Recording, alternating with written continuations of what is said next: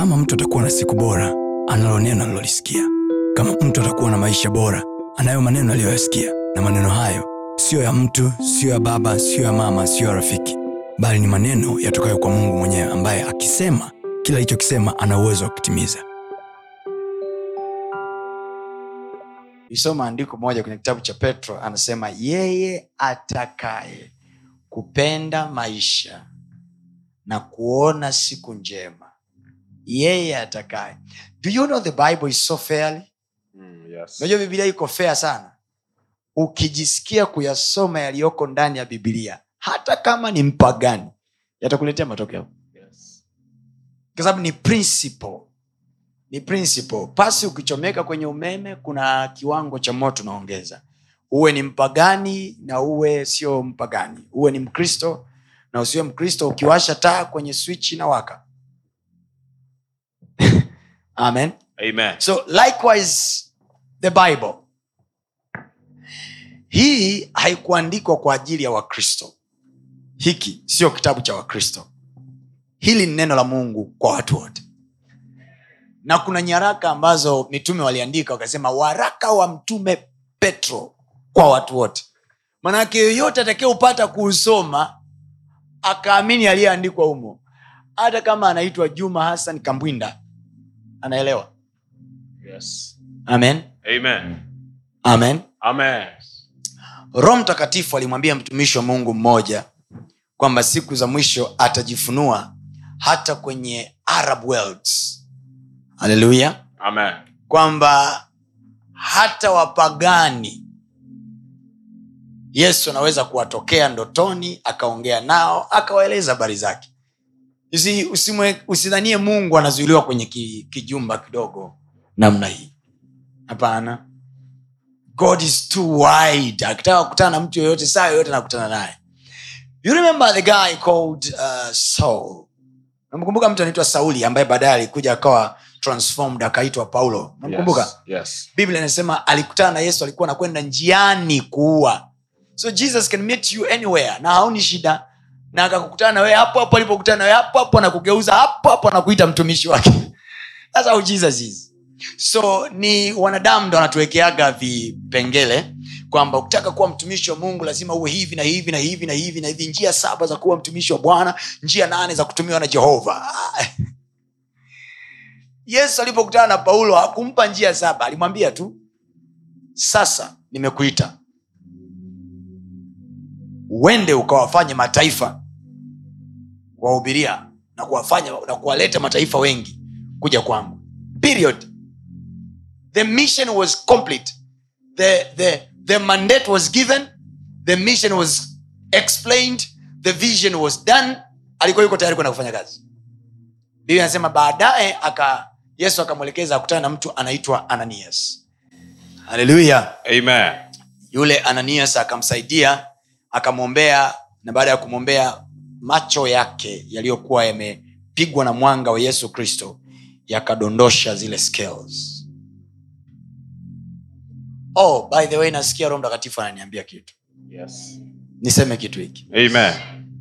kuna kitu roho mtakatifu ameniambia hapa Yes. mungu anakwenda kuwanyanyua sana Yes. nyinyi na hao wote mnaotutizama Amen. sababu mungu anataka kulifanya kanisa lake kuwa na nguvu Yes. ya kiroho ya kiuchumi Amen. ya kifedha Yes. nguvu ya amani Do you Amen. know peace is power Yes.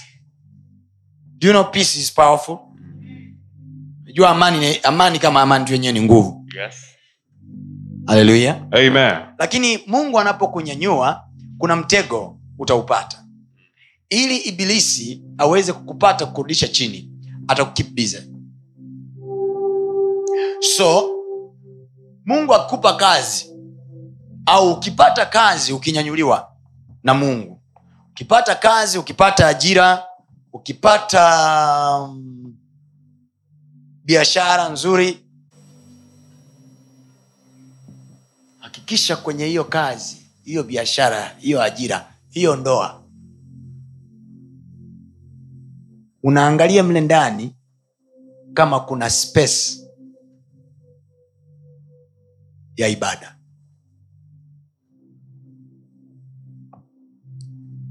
Sio kila contract imetoka kwa mungu. Sio kila biashara imetoka kwa mungu. Nyingine ni mitego yako ya kutoka kwa mungu. Kukuweekend unaweza ukapata kazi na ibilisi akahakikisha kabisa unapata na cheo. Oh, ulikuwa ujui kwamba ibilisi anaweza akahakikisha. Shetani akakusaidia sio mungu. Shetani akakusaidia ukapata na cheo. And then ukifika pale you are bombarded na majukumu. Kwa kuwa hauna muda tena wa ibada kwa kuwa hauna muda tena wa neno la mungu. You are too busy now. Money is getting in. Bwana amekubariki sasa. Unaanza kuwa weak. Na watu karibia wote ambao walishika nafasi kubwa na nzuri na njema kurudi kwenye zile nafasi tena is very rare. Kurudi kwenye zile ajira tena is very rare kwa hiyo unaweza ukaruhusiwa ukaacha ukapanda mpaka juu. Alafu ukifika pale ibilisi anaanza kuhakikisha nguvu yako ya kumtafuta mungu inapungua siku baada ya siku kwa sababu iwapize time is money. In your so much time to make so much money akisha unatengeneza na muda wa kumwabudu mungu. Amen. ibada siyo ibada mpaka ikugharimu halo Amen. sifa moja ya kwanza ya ibada inakugharimu ibada siyo ibada mpaka ikugharimu ndio maana watu hutoa sadaka kwenye ibada. Ibada yoyote ile. Yoyote ile kuna vijana fulani mi naita watoto watoto kiroho. Yaani wana uchanga. Niliwahi kusema hapa hakuna ibada isiyo involve sadaka. Wakahamaki na kupinga kwenye mitandao na sehemu mbalimbali. Biblia yenyewe imeandikwa kwenye kitabu cha warumi kumi na mbili. Warumi agano jipya. Sio agano la kale agano jipya. Jipya. Paulo mtume. Paulo mtume ndo aliandika. Itoeni miili yenu iwe dhabihu. Dhabihu ni nini? Dhabiu dhabihu ni nini? Sadaka. itoeni miili yenu iwe dhabihu takatifu ya kumpendeza mungu. Alafu anasema hivi ndiyo ibada yenu yenye maana. Kwa hiyo si bora mi nimesema hakuna ibada, ibada isiyohusisha sadaka. Paulo alisema hivi sadaka ndio ibada. Yes. kwa sababu anasema itoeni miili yenu ili iwe dhabihu takatifu ya kumpendeza mungu. Ndiyo ibada yenu yenye maana. Kwa hiyo ibada ni nini? Sadaka. na sadaka yenyewe ni ipi aliyoitaja paulo? Dhabihu iliyo hai ambayo ni nini? Miili yetu. Sasa kama umempa mungu mwili wako utamzuilia shingapi ukiona mtu anahangaika kumzuilia mungu gari hela nyumba mali hakutoaga hata mwili. Na mwili ndio unakaa una na nafsi ndani. Bwana asifiwe. Haleluya geukie jirani yako ambie chochote ambacho hakiwezi kuacha mwili wako kwa sababu ya mungu bado hujaanza kuabudu. Haleluya amen. Amen. so when god is going to lift you mungu anapokunyanyua anapokupeleka sehemu viwango vya juu vya heshima anapokuongezea thamani ya maisha yako. Kwa sababu tunazungumza mwaka huu is year of manifestation. Kwa hiyo obvious expectations na mchungaji yote anayefundisha sawasawa neno la mungu kwa uaminifu anaexpect baada ya mafundisho haya watu hawa wainuliwe. Niki- nikiwa nawafundisha afu sitarajii kwamba mtainuliwa nitakuwa mpumbavu. Nitakuwa natwanga maji kwenye kinywa nawafundisha haya ya nini? Obvious na nategemea kwa mafundisho haya you will never remain the same Amen. lazima utabarikiwa lazima utainuliwa Amen. but be radical christian Yes. tengeneza nidhamu ya ibada kama wenzetu wengi ambao kunyanyuliwa kwao kupewa duka kubwa na mungu na wateja wengi hakumzuii muda wake wa ibada anawaambia kabisa jamani adhana imelia naomba mtoke dukani nafunga duka nikirudi nitawahudumia. Yani peupe yani bila apate hata shida. Lakini ni walokole wangapi? Na ulokole wao. They are ready to close their shop for the lord. So tunakuwa busy tunakuwa ibilisi anaruhusu kabisa wateja wanakuja kwa sababu anajua the weakness of you ni unapo lose contact na mungu wako. When you lose your relationship with god. Kwa sababu mungu wetu anafanya kazi na sisi kimahusiano. God is a family man. Mwambie jina lako god is a family man. God is a family. mungu ni mtu wa familia. He cares relationships a lot. Mungu anajali mahusiano kuliko hela. Mungu anajali mahusiano kuliko machozi yako kuliko maombi yako. Anayajali sana mahusiano yake. Na ndiyo maana hata biblia inasema kwenye kitabu cha malaki anasema siku za mwisho mungu atarejeza mioyo ya watoto kwa baba zao god cares so much about relationship. He cares so much. Anajali sana mahusiano ya watu. Thats god. Ndo mungu alivyo. Thats his nature. Haleluya haleluya unavyohusiana naye anajali sana anaangalia sana. Unavyohusiana naye sana. Na atajaribu atajaribu tu mahusiano yako na yeye. Atakujaribu tu kujua ni mwaminifu kiasi gani he will test you. Ah, biblia anasema bwana amjaribu mtu lakini when it comes to love to relationship he will test you. Love must be tested. Haleluya alimwambia abraham mtoe mwana wako isaka. Alafu akamkumbusha kabisa ni mwana wako wa pekee. Alafu usimtolee nyuma ya nyumba. Nenda mpaka mlima moria. Mlima moria ni distance ya kutembea kwa miguu siku tatu. So wale watu wakatembea mwendo wa siku tatu abraham anaenda kumtoa mtoto wake wa kumzaa mwenyewe. Mmoja aliyempata uzeeni akiwa na miaka mia ambaye anajua akifa si ajabu anaweza asipate mwingine. Akifa mpaka kuja kupata mwingine huyo inawezekana asipatikane akafa. Kwao anaenda kumtoa isaka akiwa anajua kabisa kwamba ni mzee na alipata ile yule mtoto kwa lugha ya sasa kwa kubahatisha. Yaani ilitokea tu bahati pa kapata mtoto. Alafu huyo huyo mungu anamwambia akamtoe. Then abraham akawa anatembea mwendo wa siku tatu kwenda tu kutoa sadaka. Imagine mtu mwingine anasema hivi ah unajua ni kweli mungu anisemesha nitoe sadaka kwa yule mtumishi lakini niliona tu kuna kanisa hapa jirani nikaona nitoe. No! Thats the greatest mistake you are doing. Kila sadaka ina madhabau ya kutoa. Jiulize sadaka ulioitoa mungu alikuelekeza utoe hapo? Ndio maana wakristo wengi wanatoaga alafu hawapataki matokeo. Did god instruct you to give there? Au umetoa kwa sababu ya compassion umeona tu kwa sababu unasikia huruma umemwonea mtu huruma then ukatoa. Usimpe mchungaji sadaka kwa sababu unamwonea huruma. Mpe mchungaji sadaka kwa sababu mungu amekusukuma utoe hapo kwa sababu matokeo ya huruma kumbuka unachopanda ndicho unachovuna. Kwa ukipanda huruma utavuna Huruma. kwa walokole wengi wanahurumiwa lakini hela hawajawai kupewa. Sha kuona unafika ofisini kwa mtu anamwambia nakuhurumia naiona hali yako ilivyo mbaya. Chukua hii elfu kumi nenda kanywe soda lakini akupi kazi. Why? because you failed to follow instruction walokole wengi tuna, tunafanya vitu vyetu kama tunamjua mungu. Yani tumemzoea mungu. Tumeizoea biblia kiasi kwamba tunahisi tunaweza ukaigeuza tunavyotaka. Never. Discipline is necessary in the matters of the spirit. Nidham ni muhimu sana kwenye mambo ya kiroho. Na ndio maana unaona wapagani wanaoendaga kwa waganga wa kienyeji they follow instruction. Na wanapata matokeo yao. Ulimwengu wa roho ni ulimwengu wa nidhamu. Ni ulimwengu wa kijeshi. Sio ulimwengu wa iari ni ulimwengu wa kijeshi. Jeshini hakuna iari jeshini ni command you follow the order. Ulimwengu wa roho ni order order order. Haleluya haleluya haleluya nakwambia mimi mama mushi wako watu kabisa mungu anawaotesha ndoto anawaambia kabisa hivi. Unaona mtu anaota kabisa siku moja mtu mmoja alikuwa anamwadisia mke wangu ndoto. Anasema yani mungu aliniotesha ndoto.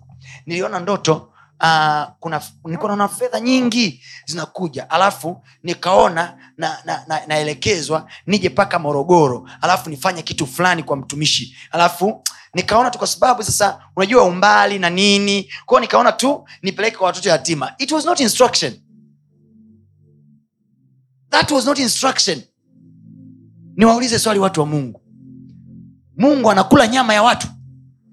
Lakini mungu alimtaka isaka mungu akuwa anatafuta nyama pale. Mungu alikuwa anatafuta moyo wa mtu. Kwa hiyo hivi vi vidogo vidogo ambavyo mungu anatupa. Wakati mwingine anatesti utii wakati mwingine anatesti kiwango gani tunampenda. Wakati mwingine anatesti uwezo gani ya, ya, imani tulionayo. Actually kwenye sadaka vinatestiwa vitu vitatu vikubwa. Namba moja love for god upendo wako kwa mungu. I'm not teaching sadaka today. Nimeona tu niseme hili kwa sababu nakusaidia wewe ambaye mungu atakunyanyua mwaka huu elfu mbili na ishirini. Haleluya namba mungu anatest nini? Upendo. upendo wetu kwake. Yes. so hatutoi kwa sababu ya sheria tunatoa kwa sababu ya the level of our love. Nani tumeona mfano wake kwenye bibilia abraham. Alipompeleka isaka mpaka kwenye madhabau biblia inasema hivi mungu akamwambia abraham sasa sasa nimejua ya kuwa unanipenda. Kwa sababu abraham alikutana na mungu akiwa na miaka sabini. Akiwa na miaka mingapi? Sabini. 70 years old. Na anaambiwa mtoe isaka akiwa na miaka mia na. Right? Sasa hii miaka ishirini na tano yote kumbe mungu alikuwa ajui kama bado anampenda. Kwao unaweza ukatembea na mungu miaka ishiri na tano and you have never tested your love even a single day. Kuwepo kanisani doesn't show you love him there is a way god tests love. Kuna namna mungu anajaribisha upendo. Na mungu namna yake ya kujaribisha upendo is giving. Utaona hata yeye biblia anasema hivi kwa maana jinsi hii mungu aliupenda ulimwengu. Kwa hiyo lugha ya mungu ya upendo is when you give. Ah, unatuambia unampenda mungu? We will see in the way you give. Sio tu hela you give yourself. Yes. vile unavyoweza kujitoa kwa ajili yake. How much can you riot for god jikague. Geukie jirani yako muulize unampenda mungu? Mbona unaongea kwa sauti ya chini? Yaani mi nikuambia uongee na jirani yako maana yake unaongea kama ninavyoongea huku. Muulize unampenda mungu? Nampenda Mungu. si ni wakati wa kujikagua kila siku. Ukitaka kujua mungu anawapenda watu kiasi gani ana invest. Any love that has no investment is not love. Love ni investment ndio maana wanaume wakiambiwa anapenda anasema nampenda mke. Ukikwapua uki bila kulipa mahari we umekwapua ujaoa mwanaume anayependa anaenda analipa na mahari. Kulipa mahari sio kununua. No it's a show of honor. Ni kuonyesha heshima. Ni investing to the love. Yes. haleluya Amen. haleluya kwao tunapolipa mahari sio kwamba tuna tunanunua wake. No. You invest in the love. Love inakuwa invested. Asikudanganye mtu anakuja nakupenda. Nakupenda sana. How much have you invested to me? Na hii wadada mnayo sana hii. Unajua unajua juni mi nakupenda unajua juma. Nakupenda moyo wangu. Moyo wako. Nimekupa moyo wangu wote kapasuliwe moyo uniletee moyo wako hapa. Mekupa moyo wangu wote wakati kuna viatu vyako nikwambia bana hivi naviomba viatu tayari. Ah, hivyo viatu vyangu vizuri navipenda sana. We hivyo viatu na moyo wangu. Ah. haleluya haleluya Amen. number two. Hivi nafundisha nini? Na listi tu vitu alafu sijui naongea vitu gani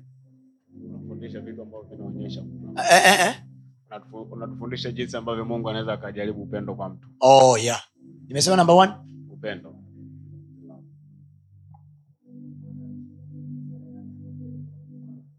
pana bwana unanchanganya roho mtakatifu ananchanganya hawa tuendelee tu eh?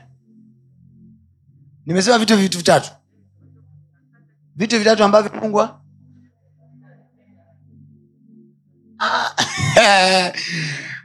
liko lango moja eh. wanabadiliana maisha nafundisha nini. Eh? nini ya, yapi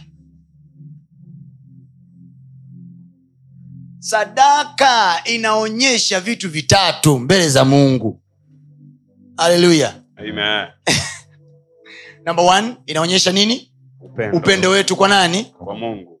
upendo wetu kwa nani? Kwa Mungu. upendo wetu kwa nani? Kwa Mungu. anyway, hivyo vingine tafundisha siku nyingine. Haleluya bwana asifiwe sana. Amen. alikuwa somo la leo hiyo ilikuwa ni by the way tu. Kwa hiyo mungu anapokunyanyua never lose focus. Never lose focus. Mungu anapokubariki mungu anapokupa muujiza umekuja kanisani unatafuta mtoto umempata mtoto. Mtoto asiwe ishu sana kuliko muda wako wa ibada. Yes. never lose focus. Yes. when god blesses you never lose focus. I warn you people. Na waonya mapema. When god blesses you with a lot of tenders akakubariki na matenda mengi akakubariki na kazi never lose focus. Aim ya mungu kukupa ule muujiza ilikuwa ni ili akusogeze karibu na wewe haleluya ni sawasawa na mwanamke uliyemuoa au ukamweka nyumbani ukampenda ukaanza kumspoil. Unampa hela unampa vitu unampa mali unampa maisha unampa kila kitu kizuri. And then kwa kuwa umemexpose kwenye ulimwengu sasa mabega yanapanda and then ana forget about you. What a painful situation. Imagine mwanamke umeolewa na mwanaume aliyekuwa kwenye hali ya chini. Alafu wewe labda mungu alikusaidia ukawa na kauwezo fulani kwenye maisha yako. Hapa najua kuna watu tayari kimewagusa. Haleluya ukamnyanyua kutoka chini kwa viela vyako vidogo ulivyokuwa navyo ukamwekezea ukawekeza kwenye maisha yake. Ukawekeza sasa kapendeza kaka kasahau anaanza kutonoa macho yake anaangalia wadada wengine. Hey, what a painful situation. Inauma jamani wangapi wamewahi kuwa wahanga? Hapa wawezi kunyosha. Okay. jamani inauma eh? huwezi kusema inauma kama haijawai kukukuta. Bwana asifiwe. now situation like that hiyo ni exemplary ya kabisa ya mahusiano yetu na mungu imagine mungu akunyanyue akupe kazi. Alafu you are so focused with the kazi. Uko focus kwenye kupambana kupata hela. Uko focus kwenye kupambana kupata kazi. And then you forget about him. Biblia anasema hivi msitumikie mabwana wawili. Kwenye dunia hii kuna mabwana hawa? Wawili. Dunia hii ina mabwana hawa? Wawili. Ina mabwana hawa? Wawili. Nani na nani? Mungu Na na, shetani. Kwisha. Ah, shetani sio bwana wakati yesu anawataja hapo hakuzungumza shetani. Kwa hiyo kwenye equation ya matatizo ya wanadamu shetani hahusiki yesu akasema msitumikie mabwana wawili. Mkamtumikia mungu na mali kwa kitu chochote kinacho challenge uwepo wa mungu siku zote ni mali. Ndio maana mungu anatakaga siku zote tumtolee mali zetu ili zimwonyeshe kwamba mali zetu sio mungu kwetu si kitu. Wewe ndio kitu kwa hiyo tuna uwezo wa kukupa kama ulikuwa ujui essence. Kwa nini tunatoa? Kwahiyo kwa hiyo hatutoi ili kumsaidia mchungaji hatutoi ili kusaidia kanisa lijenge hatutoi ili kusaidia maisha. Ah, tunatoa ili kumwonyesha mungu siku zote. Wewe na mali wewe ni bora kuliko mali. Amen. haleluya Amen. haleluya Amen. msitumikie mungu Na na mali maana utampenda huyu na kumwacha huyu. Kwa hiyo yesu aliweka angalizo mapema kwamba ukiingia kwenye kazi ukaanza kufocus kwenye kazi kuna hatari ukaipenda kazi yako kuliko jehova. Ah, pasta kwani haelewi kwamba leo ni katikati ya wiki? Tuko kazini jamani mdogo mdogo moyo wako unaanza kutolewa kanisani. Mdogo mdogo moyo wako unaanza kutolewa kwa bwana. Ilikuwa zamani huwezi kukosa ibada. Lakini sahizi uko bize sasa tenda zimekaa pale una manguo kibao ya kushona. Si ya moshi mchaka. Una tenda za watu za kuaccomplish una deadline za watu. Eh. nitafuatilia online online yenyewe sasa amekuja mtu mwenye nguo yake. Sasa na, na shetani alivyo he will keep you busy. Hata hiyo online yenyewe you never, you never follow. Tricky. Tricky. Muda wa ibada ndio hela inachanganyia kweli kweli. Tangu asubuhi hujauza. Saa kumi ile ndio wateja lundo. Nasahau kwamba kuna mwenzako asubuhi kuna mwenzako mmoja mchana ilipofika saa saba kasoro aliposikia azana hakujali kuona wateja wako nje au wako nje akafunga na makufuli koko. Mtanisubiri. Akaondoka. Alafu hao ndio watu ambao tunaingia nao kwenye competition ya biashara. Alafu tunawaza na tunaamini kwamba siku moja tutawashinda. Never. Ndio maana tuna limungu likubwa lakini matokeo sisimizi. Mungu likubwa ukiuliza walokole wana mfukoni ukifungua pochi za wamama wa vichelechele na limungu likubwa. Limungu likubwa na wanaliomba hilo limungu lao. Mna pipu. Mungu anaitafuta mioyo kuliko mungu anatafuta mioyo yetu kuliko sadaka zetu. Kwa hiyo when we give tunaonyesha pia biblia anasema hazina ya mtu ilipo ndipo moyo wake unapokuwa hapo. Kwao tunapotoa tunaonyesha commitment yetu kwa mungu. Namba t commitment yetu kujitoa kwetu. Heshima yetu kwake. Haleluya kwa hiyo cha pili hapo ni heshima. Cha kwanza ni nini? Love. Cha pili ni nini? Ana you show ana unaonyesha kwamba naheshimu. Na kuheshimu naheshimu kwamba hii hela sio mimi juhudi zangu hii hela ni wewe umenipa. Naheshimu. Naheshimu. Narudia tena hapa sizungumzii tu utoaji wa fedha utoaji wa muda utoaji wa mali utoaji wa nguvu utoaji wa akili nyumbani mwa bwana. Honor you honor god with your time. You honor god. Unamheshimu mungu na muda wako. Unamheshimu mungu kwa mali yako. Biblia anasema hivi mheshimu bwana kwa mali yako kwa malimbuko yako na maongeo ya mali yako. Mali yako inapoongezeka mheshimu bwana. Unapopata malimbuko malimbuko manake unapopata vitu vyako vya kwanza ndo umepata mshahara wako wa kwanza. Ndo mwaka huu umeanza mwaka na gafla mungu akakusaidia ukafika mwisho wa mwezi na mshahara ukaingia malimbuko mheshimu bwana kwa malimbuko yako. Umefanya kazi umefanya kazi umefanya biashara mwezi huu. Usemi hivi "Ah, namshukuru mungu mwenzangu mwezi wa kwanza umeanza umeanza vizuri. Hii hela yangu nimefanyia kazi. No, no, no, naambia mungu naheshimu.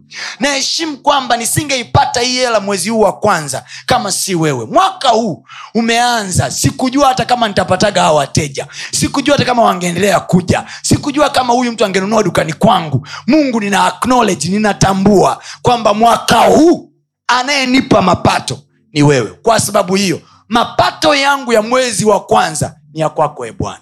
Nitarudisha tu kapito yangu kwenye biashara. Narudia tena malimbuko sio mauzo malimbuko ni faida. Kwao unafanya hesabu. Walokole wengi wanaferi biashara kwa sababu hawafanyi hesabu. Na mlokole asiyefanya hesabu manake hata kwenye fungu la kumi awezi kuwa mwaminifu. Kwa sababu kama ufanye hesabu ya duka lako huwezi kujua ni shingapi natakiwa utoe fungu la kumi. Huwezi mungu mwenyewe anataka utoe kwa mahesabu. Utoi tu kwa sababu umejisikia kutoa. Mungu aonewi huruma. Kwao umpi mungu kwa sababu unamwonea huruma. Mungu aonewi huruma mchungaji aonewi huruma kanisa lionee huruma. Na mimi nakataa msinionee huruma. Shindwa. Sinionee huruma sina shida. Ukitoa unatoa kwa sababu unamheshimu mungu. Ukitoa unatoa kwa sababu unampenda mungu. Narudia tena shindwa. Sinionee huruma. Sinionee huruma. Silishwi na watu nalishwa na mungu yaani mfano ili kanisa lote mkaacha kutoa. Trust me mtanikuta mtaani na dunda. Alafu nitakuwa na maisha mazuri kuliko yapo siku moja alimwambia mtu mmoja unajua wakati mwingine tunachelewa kufanikiwa kwa sababu tunatumia sadaka za watu. Lightning haleluya. Usimwonee mchungaji huruma ndio umpe. Yaani mchungaji atumpe kwa namwonea huruma. Ukitaka kumpa mtumishi wa mungu ione neema. Kuna sadaka ambazo unapeleka kwenye madhabau yani kanisa fulani limekuhudumia au huduma fulani imekuhudumia then unapeleka hii sadaka kwenye ile huduma kwenye lile kanisa. Lakini kuna sadaka ambazo unapeleka specific kwa mtumishi. Kwa yule mtumishi usipeleke kwa sababu unaenda kumsaidia never. Ione neema aliyonayo.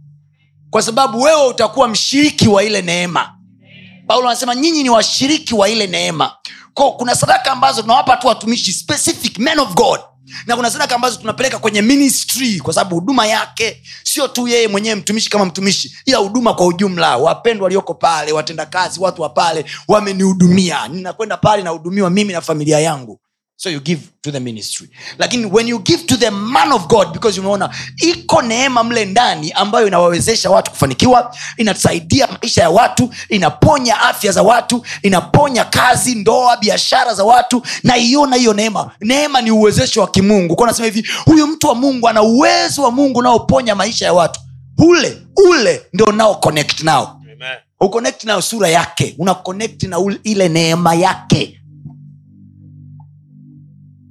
haleluya Amen. Ah. Ah. nilikuwa nataka kufundisha mavitu fulani hivi leo ya kithiolojia aina shangaa nimehamishwa kama enoko bwana asiwe sana mnanielewa watu wa mungu Yes. mnanielewa Yes. narudia tena hatutoi sadaka kwa sababu tunasapoti hatusapotigi huduma uh-uh. tunatoa sadaka kwa sababu iko neema ya mungu hapo then we are connecting. Biblia anasema hivi msiipokee neema ya mungu bure. Kwa hiyo pamoja na kwamba neema inatolewa bure lakini haipokelewi bure. Biblia anasema hivi tumeipokea neema kwa njia ya imani. Sawa? Yes. na imani bila matendo imefanya nini? Imekufa. imekufa. Come on read there msipokee neema ya mungu bure. Let's go there.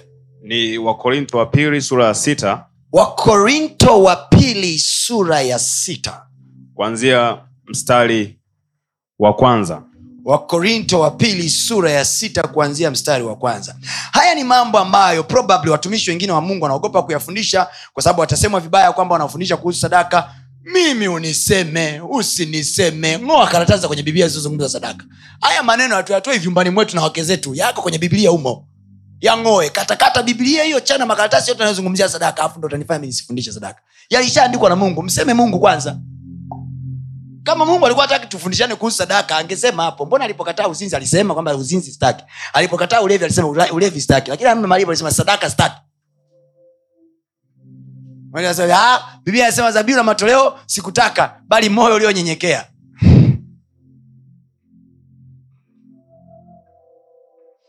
Pale alikuwa anazungumza kwenye tendo la watu wanapotumia sadaka kama kitubio cha dhambi. Kwamba watu zamani ili wasamehewe dhambi walikuwa wanapeleka ng'ombe na kondoo. Now this time yesu anasema mini biblia anasema uh, baadaye mungu anakuja anasema kwa kinywa cha daudi anasema dhabihu na matoleo sikutaka kwa sababu situmii tena dhabihu uh, situmii tena ng'ombe kutakasa dhambi zao. Aa, sasa hivi mimi mwenyewe nitaitoa damu ya mwanangu. Ndio itasafisha dhambi zao. Lakini haijasema tusitoe sadaka. Huku mbele paulo anasema itoeni miili yenu. Kama amesema amesema tuitoe miili yetu vipi kuhusu akaunti zetu? Nani anarani akaunti yako? Ni mwili wako. Na ukumbuka ajasema itoeni roho zenu. Kwa sababu roho haimiliki hela. Kinachohitaji hela ni nini? Kinachohitaji hela ni nini? Ni mwili. anaposema itoeni miili yenu manake uje na nini zako? Njoo na hela zako.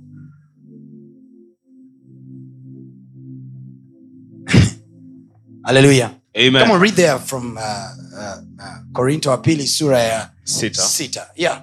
Kuanzia mstari wa kwanza. mm. Nasi tukitenda kazi pamoja naye nasi tukitenda kazi pamoja na mungu twawasihi msiipokee twawasii kama watumishi wa mungu msiipokee neema ya mungu aliyotupa sisi watumishi wake bure. kwa sababu paulo anasema sisi tunatenda kazi na mungu jamani mnavyotuona sisi sio tunaongea mambo ya theolojia au tu mambo ya, ya, ya mashuleni tulikosoma sisi tunatenda kazi na mungu na kwa sababu hiyo msiipokee neema ya mungu aliyotupa. Neema ya mungu msiipokee bure. Kwa hiyo chochote tunachowafanyia haya mkiona nawafundisha haya maneno na unaona mafundisho ya namna hii huyapati sehemu nyingine yoyote anayatoa tu pastatoni kwa staili yake kwa namna yake na mpaka ninabarikiwa. Mtu wa mungu nisikudanganye. Huu sio ujuzi wa shule sio ujuzi wa akili sio bidii yoyote. Hii ni nini? Neema ya mungu. Sasa kama neema ya mungu ndio inaachilia haya mafundisho na uzuri biblia inasema wazi neema ya mungu inatufundisha. Kwahiyo kama neema ya mungu hii inafundisha na inakufundisha wewe manaake neema ya mungu haitakiwi kukufundisha tu inatakiwa kukuwezesha kutenda hayo uliyofundishwa. Sasa una, kuna neema ya kufundishwa na neema ya kutenda. Haleluya then biblia anasema hivi msiipokee hiyo neema bure. Okay? Hapo ziko scenarios mbili. Anaposema msipokee neema ya mungu bure kuna ya kwanza. Anaposema msipokee neema ya mungu bure maana yake msiipokee neema mkabweteka. Yes. halo Amen.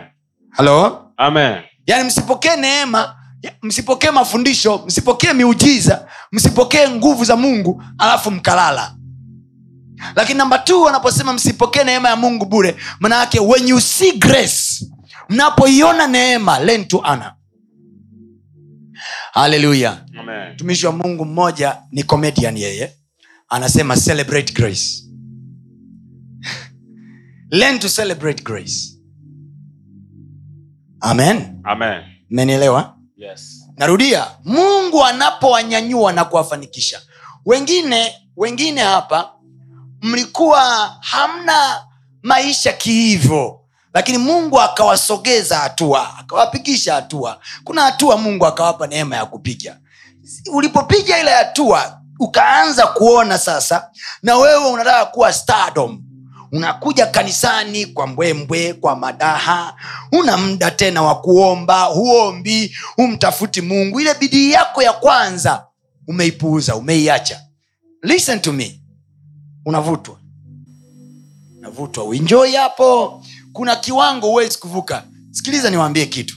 Kuna bidii fulani ya maombi ulikuwa unaifanya mwanzoni na bidii fulani ya kumtafuta mungu ulikuwa unaifanya mwanzoni ikakupandisha ngazi fulani.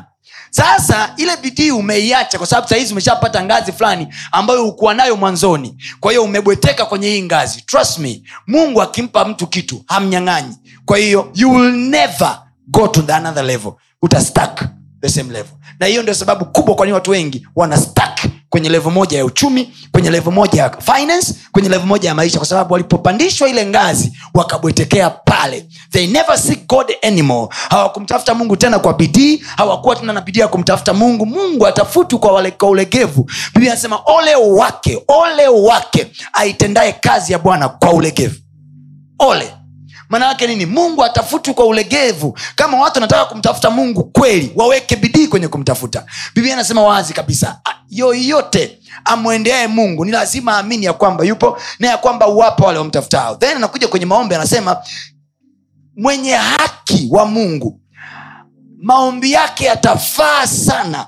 Akiomba kwa bidii. Anakuja kwenye kitabu huku cha kumbukumbu la torati anazungumza anasema mkiisikiliza sauti ya bwana mungu wako kwa bidii kwa bidii kwa bidii na kutunza kuyatenda haya ni kuagizayo leo. Anasema nitakufanya kichwa katika mataifa. Utakuwa juu tu na wala utakuwa chini. Lakini hayo yote yanatokea kama utaisikiliza sauti ya bwana mungu wako kwa bidii. There must be diligence into seeking the voice of god. Kwenye kumtafuta mungu lazima kuwe na bidii kwamba nataka kuona matokeo fulani. Bidii bidii. Ukipewa neema haikufanyi kulala. Paulo anasema pamoja na kwamba mi nilikuwa mdogo kuliko mitume wote.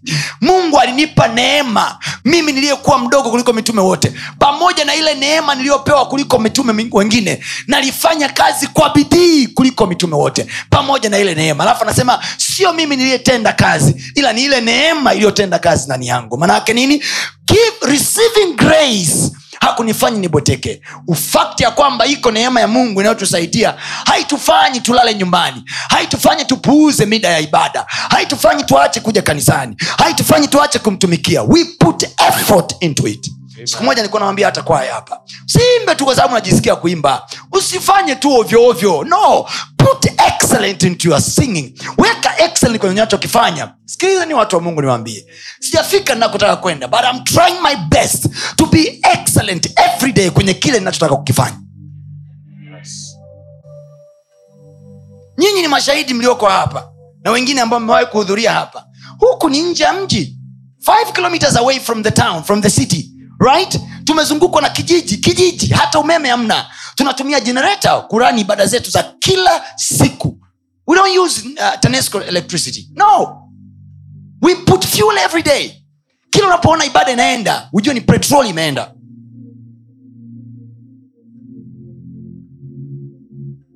Effort. Tuko away from the city. Lakini ukiingia tu hizi premises za life chapel international unaufili ukijiji humu ndani. Nijibu watu wa mungu. Ukiingia kwenye lile geti pale chini unafili ukijiji humu ndani. Totally another, totally another atmosphere. Na hapo na bado ndo kwanza tuko kwenye ujenzi. Wait till you see the end of this building. Utasema this is london in, in, in tanzania. Amen. kupata neema kufanya ubweteke. You invest in that grace ukiona umepewa na mungu mtumishi wa mungu anayekufundisha maneno ya baraka ya neema usemi tu ah, pastatoni waga atozi watu hela. Sikiliza kuyasikiliza hayo mnayoyasikia nyinyi kupata baraka mnayoipata kutoka kwangu bure bure. Makanisa mengine wanatozeshwa hela wanaambiwa wanunue maji getini wanaambiwa wanunue mafuta getini wanaambiwa wanunue vitambaa vya upako ah, viatu vya upako. Sijui soksi za upako juzi nilikuwa naangalia kuna hadi bra za upako dada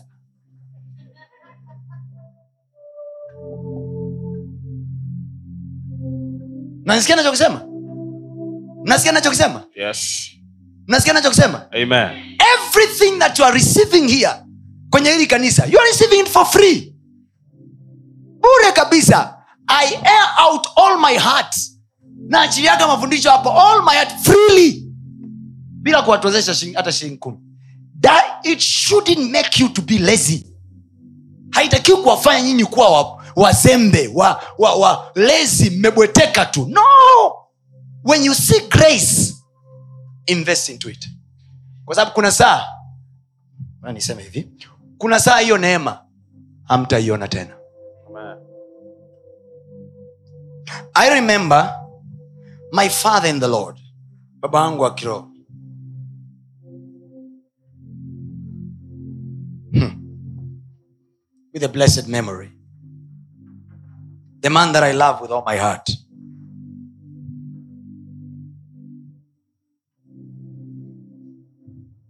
That man he had grace. Mzee alikuwa na neema. Asiku waliokaa chini yake. Hi, unaweza ukaja na bonge la ishu bonge la ishu. Mtoto wako amekufa kabisa unampelekea kwenye meza yake hivi. "Ah, huyu mbona anaishi? Like that while laughing akiwa anacheka. This is easy. This is easy. Anafanya pa. In jesus name. Mtu ameamka. Amazing grace. Powerful grace. But baadhi ya watu they never saw honor the grace. Hawakuona ni sawa kuiheshimu ile neema. Fakti ya kwamba inatolewa bure haimaanishi sisi tuipuuze au tuichukulie poa. Invest into that grace kwa sababu itakutengenezea mazingira ya kuinjoi hiyo neema. I learned in my life when he was alive. Sina moyoni mwangu. Moyoni mwangu nawaambia ukweli. Yes. kama kuna kitu chochote na juta kwenye mahusiano yangu na baba yangu wa kiroho. Kama kuna kitu chochote najuta najuta kwa sikuwa na muda naye mwingi miaka ya kesho. Ainjoi ukuu wangu.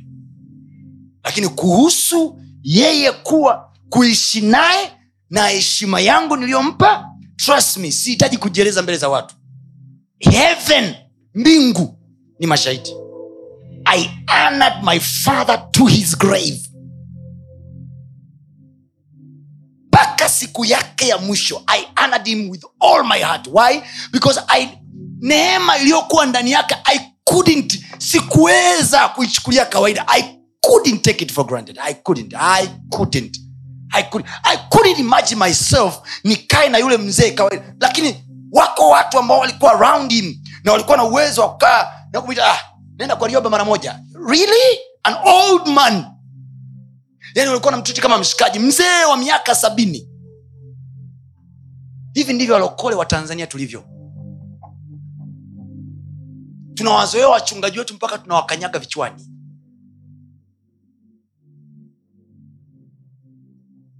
Fact that there is grace isikufanye wewe ubweteke.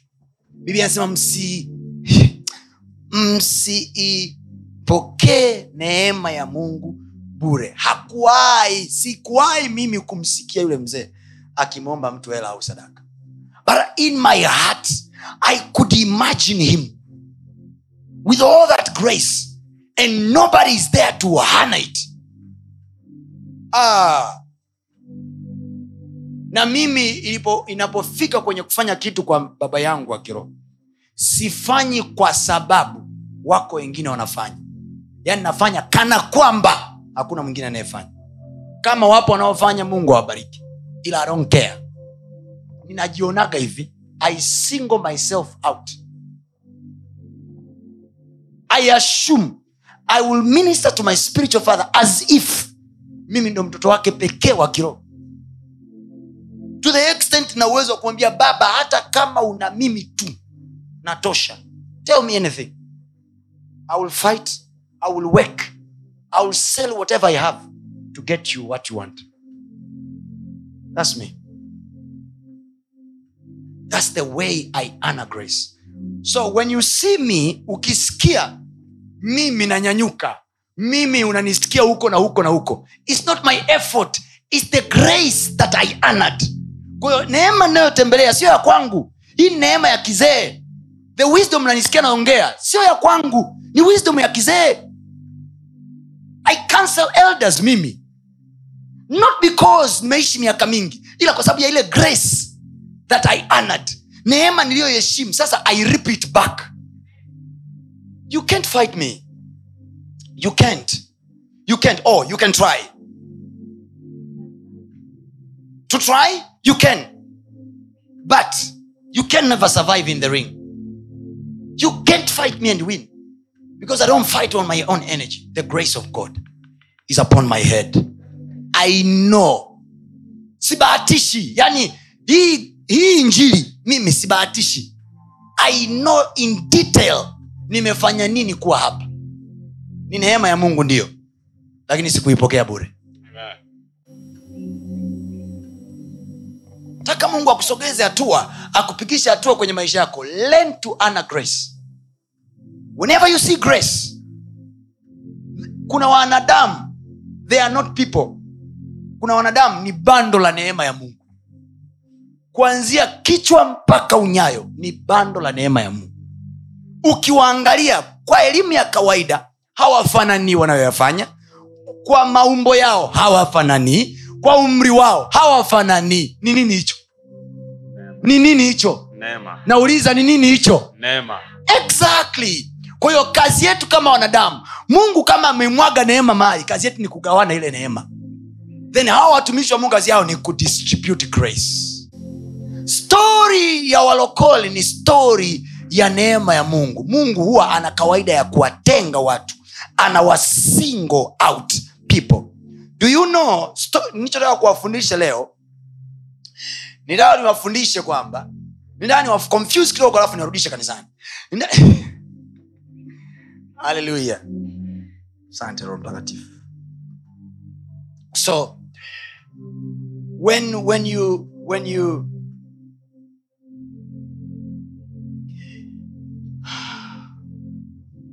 so number two heshima. Why do we give? Sadaka inafanya nini? Heshima. You honor the grace. Number three faith. Inaonyesha imani. Namba moja inaonyesha upendo wako kwa mungu. Namba mbili inaonyesha heshima yako kwa mungu. Namba tatu inaonyesha imani. Imani. Faith. Faith. Faith. Sehemu pekee ambayo unaweza kumjaribu mtu kama anaamini au aamini unamwambia hivi unaamini mungu anaweza kukulisha kesho? Ndiyo kabisa. Ndiyo unaamini? Ndiyo kabisa. Ndiyo kwenye kapu lako kuna sukari ngapi? Na sukari moja imebaki. Una uhakika mungu anaweza kukulisha kesho? Ndio naomba hiyo mfuko wa sukari uliopo. Siatalishwa na mungu kesho? So giving shows faith. Unakumbuka biblia kuna mali inasema hivi alipoiona imani yao. Kwa hiyo imani inafanya nini? Inaonekana. inaonekana. Na njia nyepesi ya kuonyesha imani is when we give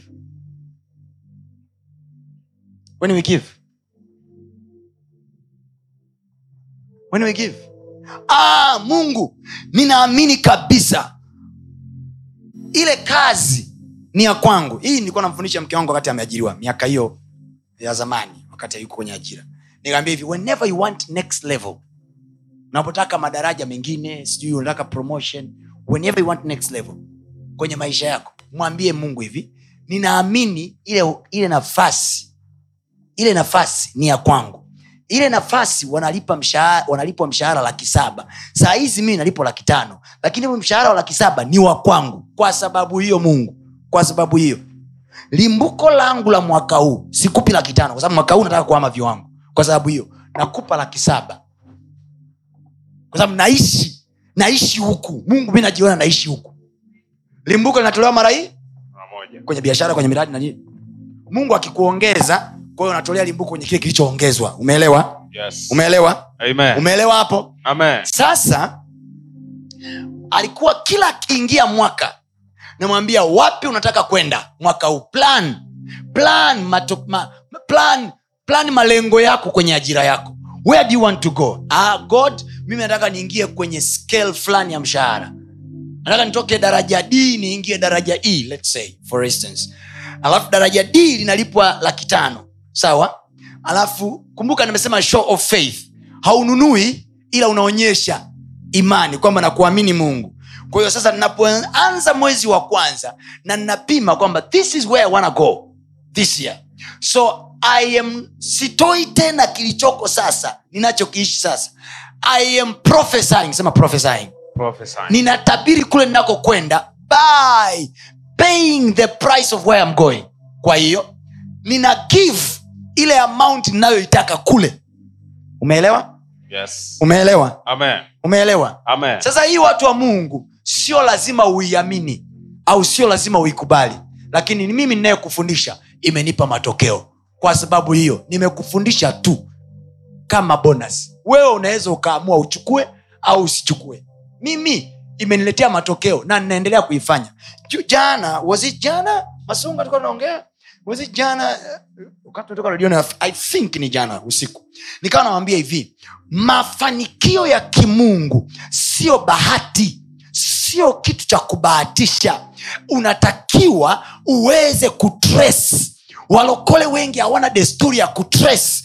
Ilikwaje akapata kazi? Hawawezi hawawezi. Hawakumbuki ni nani aliwaombea ombi la mwisho wakaingia kwenye kazi. Hawakumbuki kwa sababu ni waangaikaji wazee wa kuhanja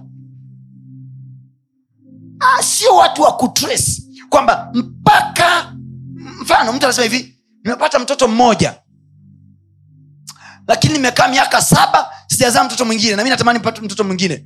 Hawatres kwamba when you got the first child what happened? Which prayer did you pray? Kwa sababu kama mungu aliijibu ile prayer anaweza kuijibu na yaleo tena. Ndio maana tumeandikiwa kwenye biblia humu prea za watu waliojibiwa na mungu kwa nini mungu ametuandikia? Ili tuone kama tutayafanya walioyafanya wao tutayapata matokeo yao. Amen. kwa sababu hizi ni kanuni the bible is principle. Principle ni principle. Uwe mzungu inakuwa ni principle. Uwe mswahili ni principle. Ndio maana ndege anayoendesha mzungu mwafrika pia anaendesha. Zamani tulikuwa najua marogorofa yako marekani tu vijana wetu wamesoma architectural engineering. Wamechora michoro ya ajabu.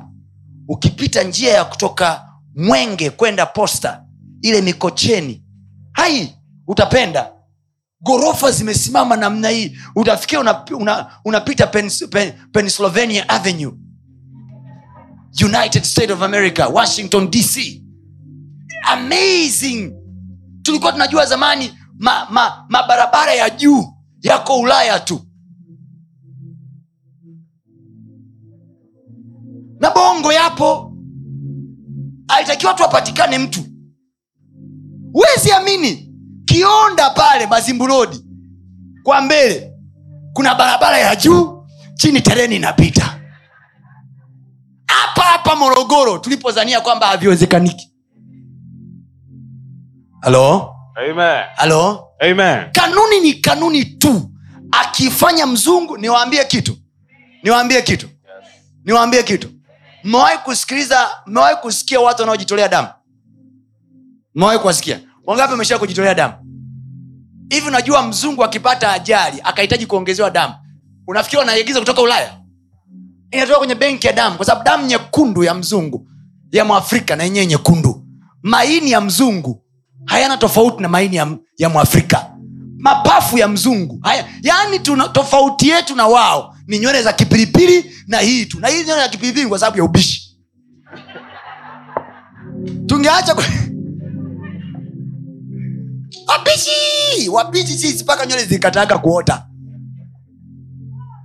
Haleluya keukie jirani yako ambia ukiona nywele zako hazioti punguza ubishi na ujuaji.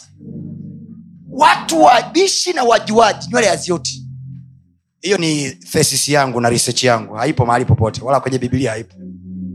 Haleluya haleluya ndio maana unaweza mtu akawa anatakiwa abadilishiwe moyo alafu akapatikana mwafrika alafu yeye ni mzungu labda ambaye anatakiwa abadilishiwe moyo au aongezewe damu. Hata ya mwafrika inatumika.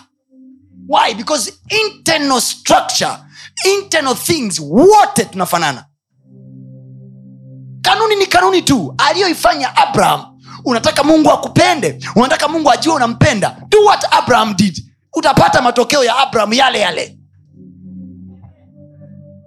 Haleluya hivi kwa nini watu ni rahisi kuamini kwamba ukimingo na akina delila wa leo utaishia kuwa kama samsoni? Lakini ni ngumu watu kuamini ukimtoa isaka. Kwa hiyo watu tunaamini kwamba ni rahisi sana kuwa mzinzi kuliko kuwa milionea kuliko kuwa mtu aliyefanikiwa. Kwa nini ni rahisi kuamini kwamba wangapi wanaamini daudi alilala na bathsheba? Wangapi wanaamini? Bathsheba mke, mke wa uria. Wangapi wanaamini? Hamwamini? Wezi Ah! watu hawajajua wangapi wanajua au niseme wanajua? Wangapi wanajua daudi alilala na bathsheba mke wa uria? Hiyo stori wengine hawajawai kuisoma. Yesu yesu yesu. Kanisa lako ulikumbuke. Wangapi hiyo stori wanaijua? Haya wangapi wanajua solomon alikuwa na wake wengi? Na wangapi wanajua ni wanawake ndio waliomhamisha solomoni moyo wake ukamwacha bwana? Wangapi wanajua? Alright. Wangapi wanajua mwanaume akiwa na wanawake wengi kuna hatari ya kumwacha bwana? Naamini. Haya wangapi wanajua kwamba solomon alitoa ng'ombe elfu moja? Hiyo hamjui. Kwa sababu akili zetu zimejaa uzinzi. Ko tunachoogopa sisi ni kujilinda na uzinzi kuliko kujilinda na umaskini ndio maana walokole wengi ni watakatifu hawazini lakini hawana hela. Kwa hiyo kanuni ya kutokuwa wazinzi wanaijua lakini kanuni ya kuwa na hela kwenye biblia hawaitaki ah, ni rahisi kusema. Okay wangapi wanajua solomon alipewa hekima na bwana? Haleluya solomon alipewa nini? Wangapi wanajua solomon aliomba bwana akampa hekima? Sema amina. Kama unajua solomon alipewa hekima nyosha mka unajua. Alipewa nini? Hekima. wangapi wanajua kabla ya maombi ya hekima mungu alimuuliza swali kwamba niombe lolote? Wangapi anajua mungu alimuuliza wangapi wanajua kwamba kabla ya hilo swali solomon alitoa ng'ombe elfu moja? Kwa ni rahisi leo kusema hivi oh bwana nipe mimi hekima kama solomoni naachilia mafuta ya hekima naachilia. Mtu wa mungu hayakushuka mafuta. Alitoa sadaka alichinja ng'ombe elfu. Baada ya kuchinja mungu ndo akamtokea kwenye ndoto akamwambia niombe lolote tunataka matokeo ya solomon lakini hesabu ya solomoni hatuitaki. Ah, bwana ah, kama alivyompa mtumishi waka solomoni hekima bwana achilia achilia mafuta ya hekima roho wako wa hekima ye bwana. Bwana tizama mtumishi wako wao umesema tukiomba lolote. Solomoni wala akwenda kuomba. Do you know solomoni akumwambia mungu naomba hekima hakuwa amefunga. Ni mungu ndo alitengeneza cheke akasema hivi niombe mimi lolote. Na wewe ulivyo na madeni ya vikoba utaambia mungu mungu mimi sitaki hekima sitaki ni mungu nilipie tu mama adija asinidai nilipie tu.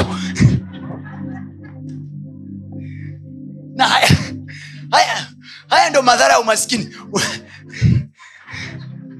Jamani mungu awape hela.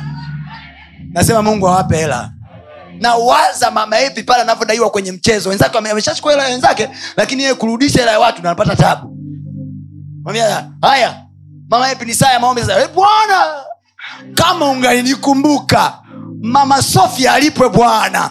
Kuna mchezo tunacheza naye mungu shingapi elfu tatu tu elfu tatu bwana. Mungu mi wala hela nyingi ni elfu tatu tu. Wangapi unajua baada ya pale mungu akumtokea solomoni kumwambia ajenda tena ya kwamba niombe chochote so kumbe mnatakiwa mfahamu sio mara zote mungu atakutokea akupe hiyo chance. Solomon alipata hiyo chance mara hii moja. Imajini wewe unatakiwa umwombe mungu one time prayer. What are you going to pray? One time prayer. The man prayed a prayer of eternity. Mungu anasema hai umeomba jambo lilo jema imajini wangapi hapa mungu atwite aseme hivi fulani nimekutokea leo usiku wa ndoto yako. Niombe lolote utakalo. Nami bwana mungu wako nitakupa. Mungu tulia. Kuna kitu hujui jehova. Mungu mama adija anasumbua. You are wasting the whole opportunity of prayer. Na hii inatutokea kila siku. Do you know? Sio kila siku utakuwa na mudi ya kuomba. Ile siku ambayo una mudi ya kuomba unaomba nini.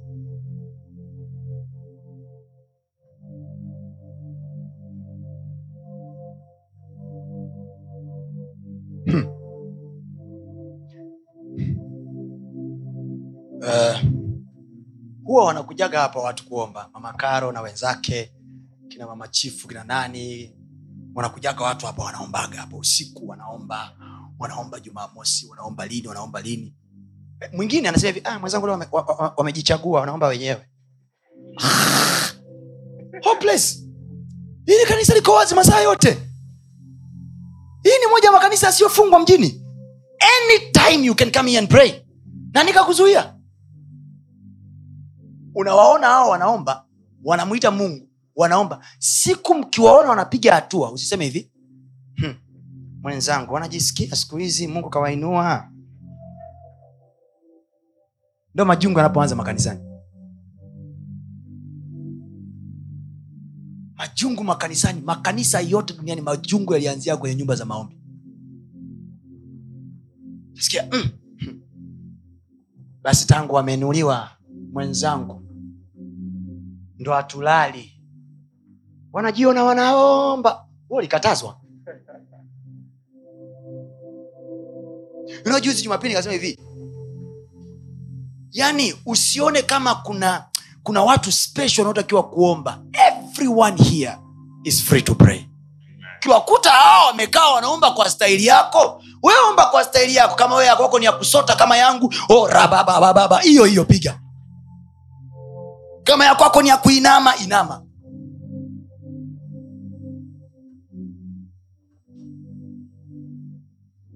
solomon alipewa chansi hii. Hii. Hii. Moja. Alipewa hii. Moja. Akaomba maombi ambayo yalisovu miaka zaidi ya arobaini.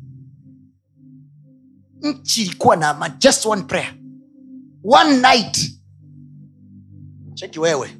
Umefunga siku arobaini. Umefunga mwezi yani umefunga mfungo wa kumalizia mwaka. Alafu sahizi januari hii huko kwenye mfungo wa kuanza mwaka. Hapa katikati utapiga mfungo mwingine. Unaomba nini sasa? Kwanza anyway sija na wainsult ah mwingine. Orabasikitikia bababa orabasikitikia baba rabababababa sotarababa yatatatatata yatatatata oratia sasasa sasasasa anapenga kamasi oria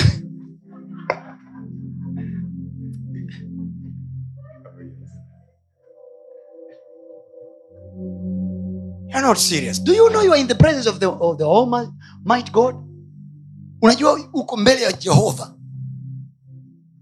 Do, are, are you aware when you pray uko mbele ya Jehova? Do, do you know? Hivi inakuja kwenye akili kwamba when I pray, saa hizi kuomba, I'm in the presence of God. Do you know that? Kwamba Mungu yuko mbele yangu na mimi naeleza mambo yangu kwake. Hivi huwa mna- mnakumbuka kwamba niko mbele. Watu wanakumbukaga mamakaro watu wanakumbuka? Ndio maana unaona raba sakatakataka. Baadaye kuja mamakaro mamakaro mamakaro hey, unasemaje? Mamakaro kuna hey, ndo hivyo hivyo sasa tutafanyeje? Oh, rababababashikataba ah. Ukiona mtu anakusemesha wakati wa kuomba unafanya hivi. Po! Lapakatayabalasoto ribabababababa reketokopa nakuiza mamakaro mamakaro opokosakatabaya haya mama sasa. Kapiga zake magoti hapa. Oh, anakuja mtu huko. Mama chifu mama leo una chapati mama chifu anageuka. Leo sijaleta. Ora basi katakasa mbele za mungu!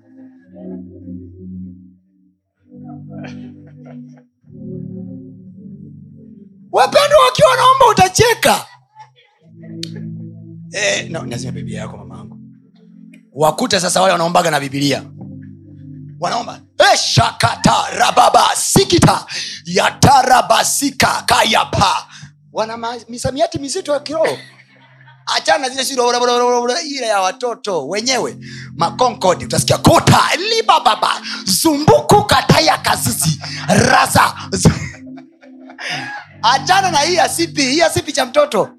Wenyewe wanapiga next level.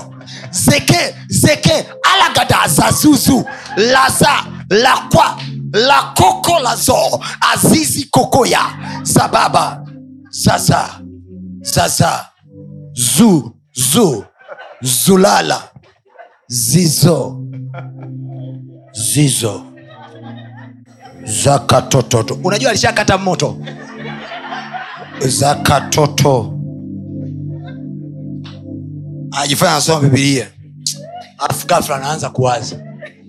Na usiombe akawa na smartphone gafla ka notification kameingia insta.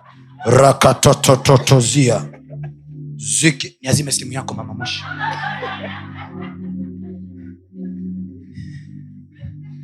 wako insta. Gafla zososo. Zikatata. Zupkakakakazuu ziata. Mm. Ye, ume- umecheki nanii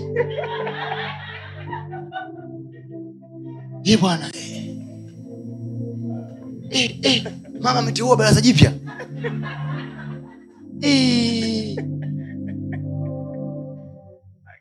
Asee mungu atusaidie sana. Unajua tatizo la serikali yetu.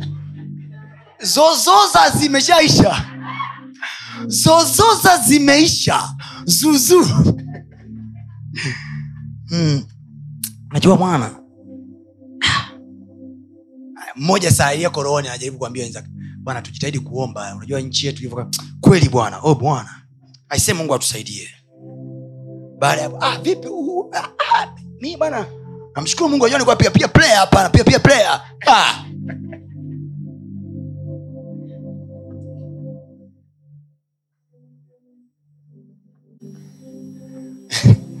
niwape ingine? E, niishe hapo sha kuona huyo mtu anasema amefunga. Anyway. Tuache tu. Watu ametuamulia. Kwao bwana unakuta koza zizo kokoya ya baba. Laba gafla tiktok. Kinalia kimziki cha mwanahija asomani Eh, alafu nashangaa sakatalabaya katalabaya losakata. Mm, ndiyo bwana. Mm, mm, mm. oh yes lord. Mm. imajini unaenda mbele ya mama yako na baba yako alafu nafika mbele zake. Mm, ndio mama. Mm, ndio ba mm. bimkubwa nakucheki mama yako nakuangalia sio kama mwanangu ndo tayari hivyo. Mwezi mchanga shapoteza mtoto hapa ah, mtoto wako napia tu mm. Mm. Bwana asiwe kiukiakwambia unapoomba siku zote kumbuka uko mbele ya mungu mkuu mwenye kuheshimiwa anayetafuta nidhamu tunapomwomba. haleluya Amen. Haleluya Amen. bwana asifiwe. Mnanielewa watu wa mungu? Yes. mnanielewa vizuri? Ha, unaomba huku uko na insta. Oragadabaya anapita pale dada mwenye ndumbwanda limlima hilo. Kukuchu kukuchu kijana watu baraka sasa. Anaishia tu kusema rabababababa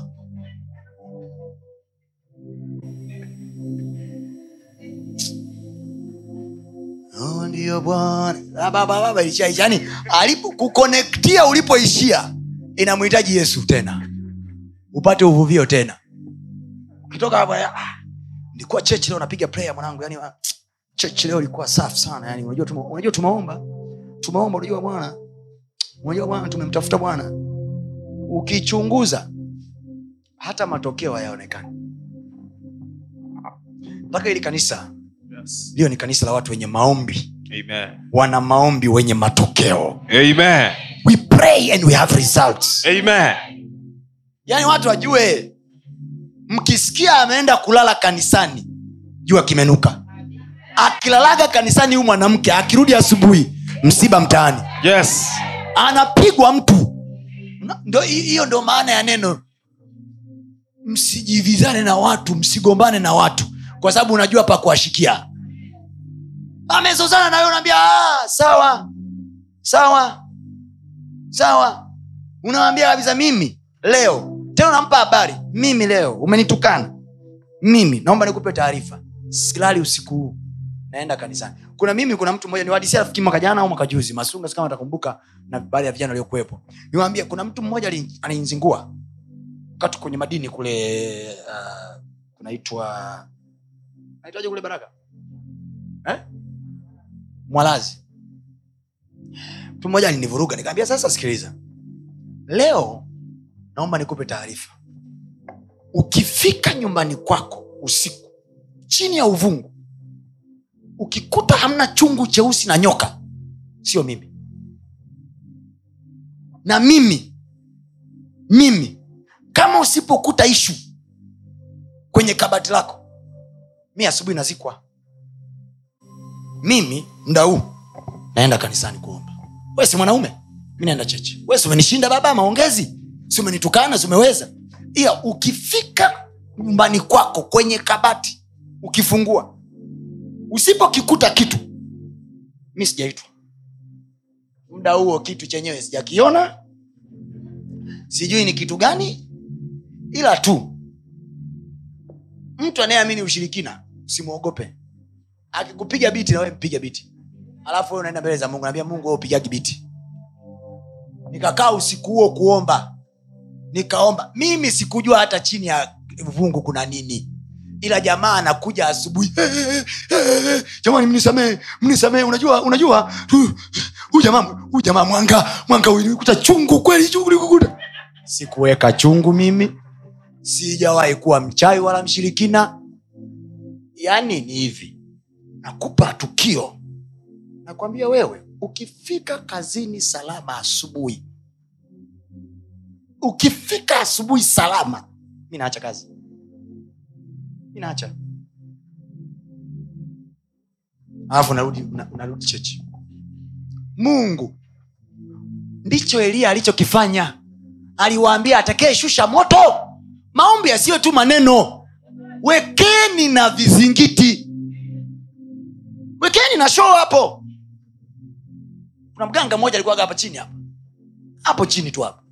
Anawatangazia watu huyu kijana namwondoa hapa huyu kijana namwondoa kijana unamwondoa wewe. Wewe. Hey. i look very simple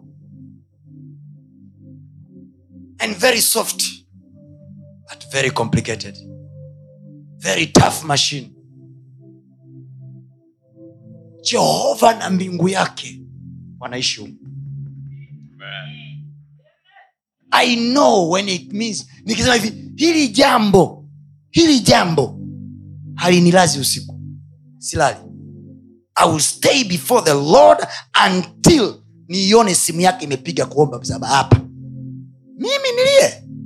Mimi ukiniliza ujue wewe unafuata kulia yaani una msiba unaweka kabisa matanga nyumbani. If my eyes drop tears i tell you the truth. Its just a matter of time.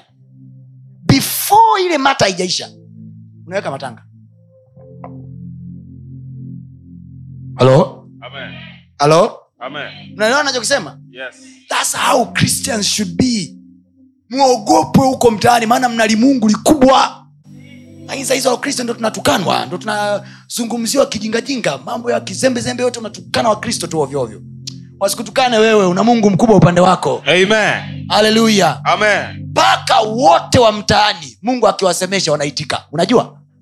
Unajua? Yes. unajua? Yes. nakuuliza unayajua hayo? Yes. unamwambia hivi mpaka thelathina mbili watakuja mlangoni kwako dirishani kwako watalia. Alafu nasema kama mamlaka ya jina la yesu ninaagiza paka wote walioko mtaani. Hata kama mtaani kwao hamna paka ninaagiza paka wakusanyane. Samsoni alifanyeje? Bibi anasema samsoni aliita mbwea mbwea elfu tatu.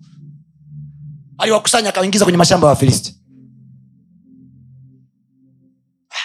Nyie mko tu hapa mnaimba tumwa- tumwambie farao nimeokoka sitarudi tena misi naenda kanani. Ipi? Kanani wanaingia wazembe hivyo? Kiokienakwambia wasikuonee mjini. Una mungu mkubwa upande wako acheni zile maombi za oshabalabalabala oreababababa zita zita zita zita. Zoko zoko zoko. Shakatakatakataka Eh. saa hiyo mama umefukuzwa kazi au watu wanakutishia kazi yako. Father, in the name of jesus nimekuja kwa jina la bosi wangu. Anaitwa ni waeli mwandanga mbazikitikiti Ka- mamlaka ya jesu mungu kama unaishi mbinguni kama unaishi mbinguni mtu huyu. Mtu huyu usiku huu na usingizi usimpate. Bati lake lipikwe kama ishara ya kwamba amegusa mboni ya jicho la bwana. Usiku anarudi nyumbani na stori anasema jamani akifika ofisini anaweza sikufesi ila atamwadisia rafiki yake. Shoga yangu huu mwanamke mchawi. Tasikia justina salama sasa rafiki yangu vitu vingine tu. Tunaongea tu. Jana nilikuwa na hasira tu. Nisamee adabu. Sio- hivi nilikuwa nafundisha nini tena? Niko hapa kwa charge kuwatia force ya kimungu. Amen. asikukanyage mtu kichwani. Yes. watu wasikuteme mate. Amen. haleluya mtoto wako sijui eti pumu imemkaba usiku unaanza jamani eh, daktari eh, eh, mtoto kazidi. Peke yako duniani hapa chukua kale katoto kaweke kitandani pa. Kabla hata ya kwenda hospitali usifanye vitu kama mpagani. Hata kama unajua nikimaliza nitaenda hospitali. Pray first. Kwa sababu madude mengine anaowakaba watoto wenu usiku sio magonjwa yanayohitaji madaktari. Ni maroho yanakaba ya kuondoa roho zao. Kwa mamlaka ya jina la yesu shetani ondoa mkono wako. Hata kama sio yeye atamwambia aliyeweka aje atoe. Shetani ndo atamwambia sio jehova. Shetani kokote ulikoshika moyo wa mwanangu achia. Achia kwa jina la yesu. Achia. Yoyote uliyeweka mkono juu ya mtoto wangu kokote uliko watoto wako na waminywe achia mwanangu kwa jina la yesu kitoto chako kinakabwa pale kinakabwa kinageuza macho yani anageuza macho anageuza macho wewe majirani majirani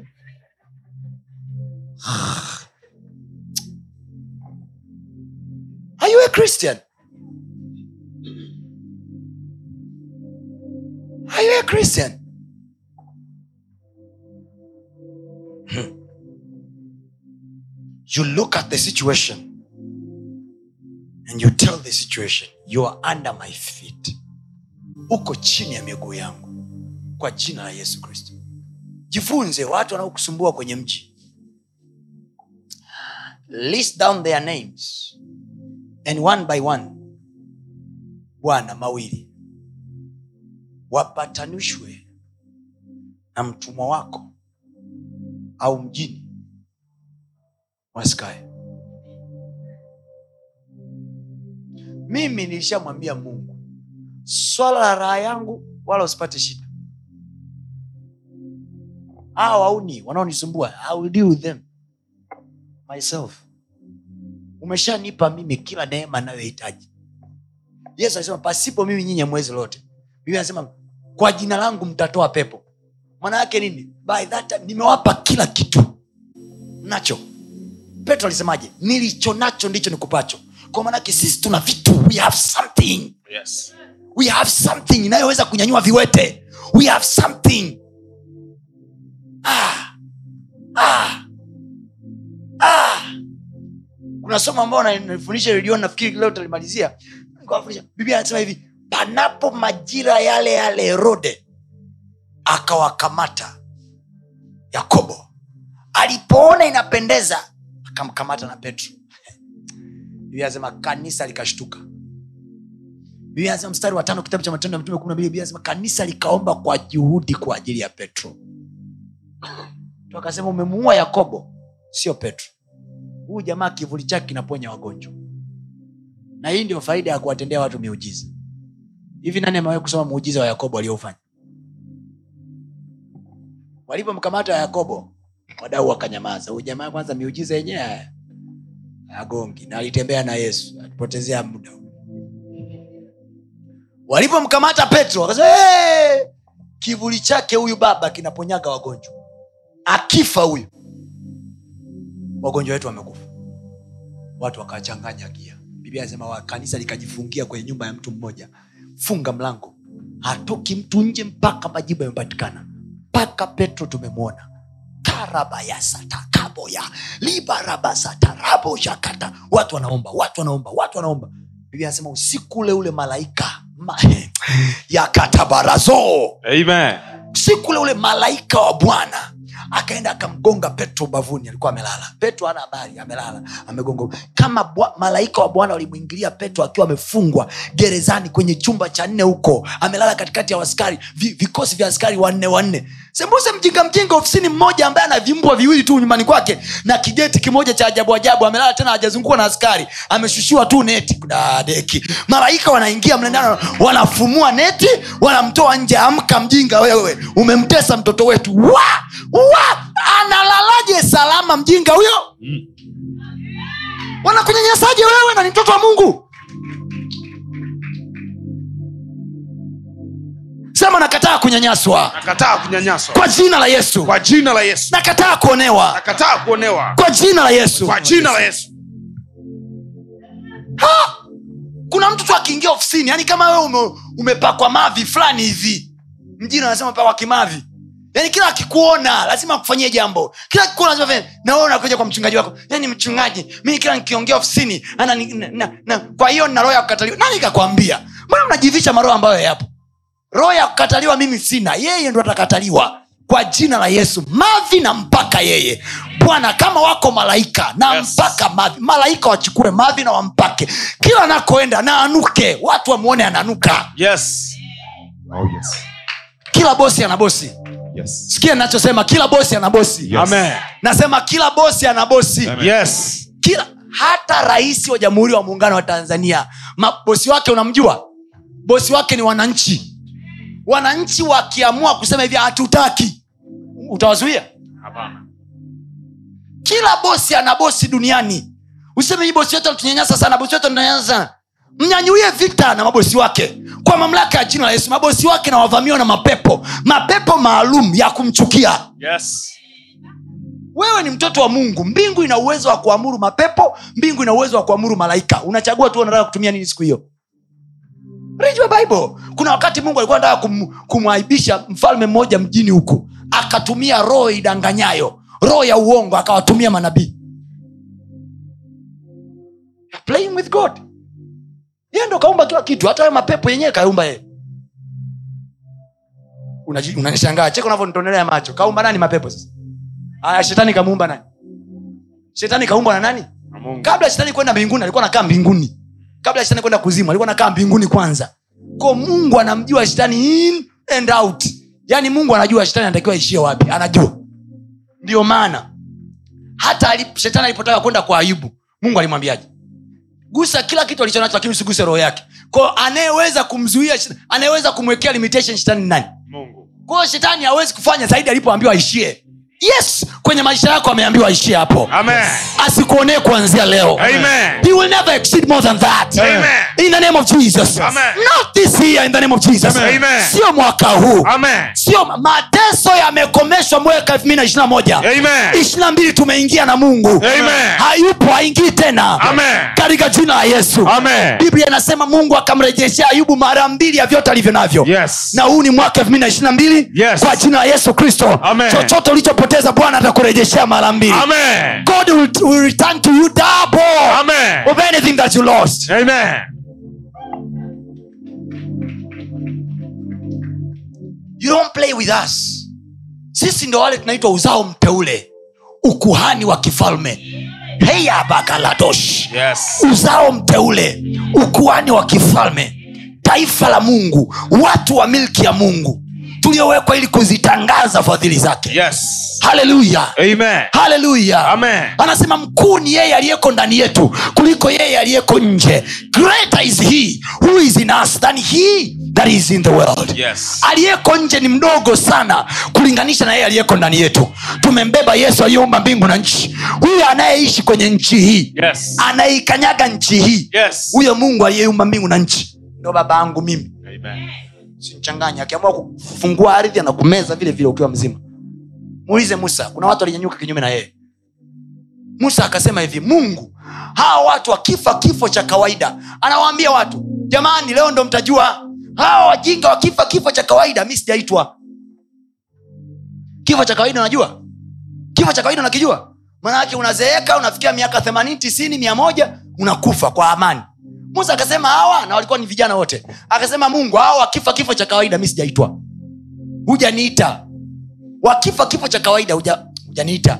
Mungu akasema musa kabla hujaendelea naomba mkawaambie watu kama kuna watu wako karibu na wamekaa na ni majirani zao waambie waondoke maana kuna jambo andaa kufanya. Musa akawambia jamani nawaambia nyinyi ambao mnakaa na hao watu walionitukana please jitengeni nao maana hawa wamenivuruga unajua walikuwa wajamkosea mungu walikuwa wamemkosea musa. Mpaka mungu anamwambia musa musa hawajakukosea wewe. Musa "Ah, wamenikosea mimi nanua wameniudhi. Wameniumiza moyo wangu. Kwa hiyo musa anataka nini? Mungu anataka hao wasife kifo cha kawaida. When moses got angry unajua mungu alipokuwa na hasira aliyemzuia mungu asikasirike ni nani? Musa. Musa alipokuwa na hasira mungu akumzuia when a man of god is angry even god cannot stop him. Read your bible. Read your bible. Mtu wa kwanza aliyekunja moyo na sura alikuwa ni kaini. Ana mungu anamwambia kaini uso wako umekunjamana dhambi iko mbele inakuotea una hasira kaini utaua wewe. Kaini anamwambia wewe usichanganye bana kaa huko na uungu wako. God could not stop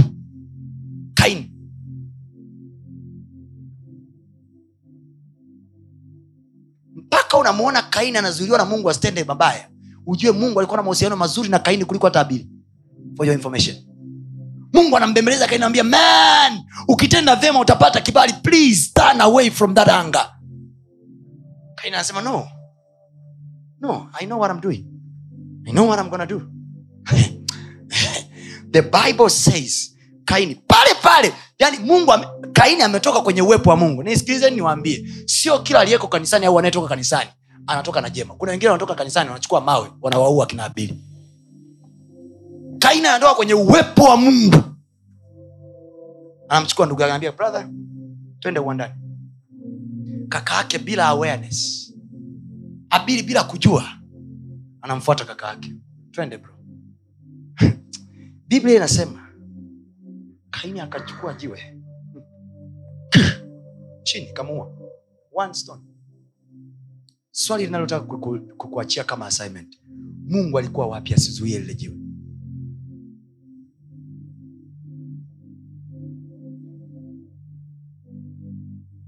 Na hayo ndo mjua watoto wa mungu. Kama hamjui namna ya kubackfire kama hamjui namna ya kugeuza mioto mnayorushiwa ko mungu atakupokea kwa amani. Watakwambia rest in peace my dear friend. Wataandika rip unaona wewe unavyoandikaga watu kwenye status? Rip na wewe watakuandikia hivyo hivyo.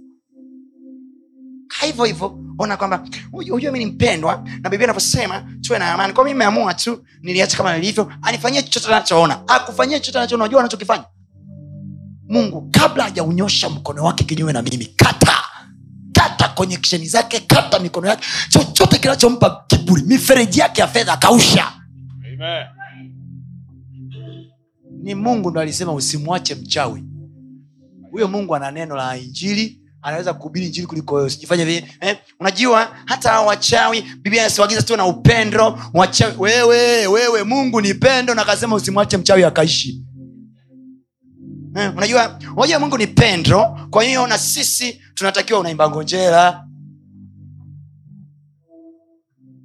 ukija jirani yako ambia wasikuendeshe. Wasikuchezee watu. Umeokoka wewe. Watu wasikukanyage jifunze kutumia alta yako ya maombi vizuri. Jifunze kutumia madhabau yako. madhabahu yako ya maombi vizuri. Jifunze kutumia madhabahu yako ya maombi vizuri. Haleluya haleluya hii madhabahu inayochukua sadaka zako hii ina haki kabisa kupokea maombi yako. Yes. kwa wakati mwingine wakikuvuruga huko tauni changanya mbalimba wai kijijini kwa mganga. Unaelewa nachokisema ondoka mjini fasta yaani huko daa huko dodoma huko mbeya huko iringa watu wamekuvuruga fasta unatumaga sadaka zako hapa fasta waambie jamani naomba ofisini ruhusa naenda morogoro. Fasta ukifika hapa umenikuta ujanikuta njoo madhabauni. Mwambie mungu hii madhabau inachukuaga na sadaka zangu. Sasa naiseme. Nyanyuka kinyume na adui zangu. Yes. Wameninyanyukia na we nyanyuka juu yao. Amen. Katika jina la yesu. Yes. wameninyanyukia nyanyuka juu yao. Pastato inawezekana hayupo saa hizi. Lakini bwana hapa maombi yangu yapo. Yes. sadaka yangu hapa ipo. Amen. natumaga sadaka yangu hapa nawekaga mbegu zangu hapa. Yes. Ndio maana kile kitendo cha kuweka mbegu hapa kila jumapili sio sio ujinga sio ujinga. The altar that receives your offering is the altar that has your prayers. Madhabau inayopokeaga sadaka yako ndio madhabau itakayo kujibu maombi yako. Nanisikia nachokisema nanisikia nachokisema ndio maana wamishonari wengi kutoka ulaya miujiza mikubwa wanayoifanya wanaifanya miujiza ya kuponya wagonjwa wanafanya miujiza ya kufufua watu na kuokoa watu. Lakini miujiza ya fedha na vitu vingine inarudi kwa wazungu waliofinansi ile injili. Ndio maana mkutano wa bonki una watu zaidi ya milioni. Lakini katikati ya ule mkutano kinacho watu wanachopokea pekee uokovu uponyaji. Baada ya hapo wanarudi nyumbani wakiwa wazima lakini hali ya maisha wanatakiwa wapambane. Kwa nini? Kwa sababu sadaka hawakutoa kwenye ule mkutano na wanaona raha. Yani ule mkutano bwana kwa kweli wazungu wenzetu wameendelea sana. Hawachukui hata sadaka kwenye mkutano yao. Ujinga wewe wameshachukua wenzako sadaka hiyo baraka.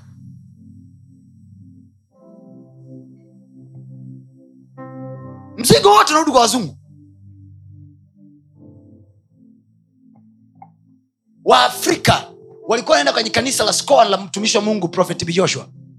unanielewa Yes. wanatolewa mapepo pale pukutu pukutu pukutu pukutu pukutu pukutu. Wanapukutika mapepo wanatolewa pepo za kila namna wanafunguliwa kila namna.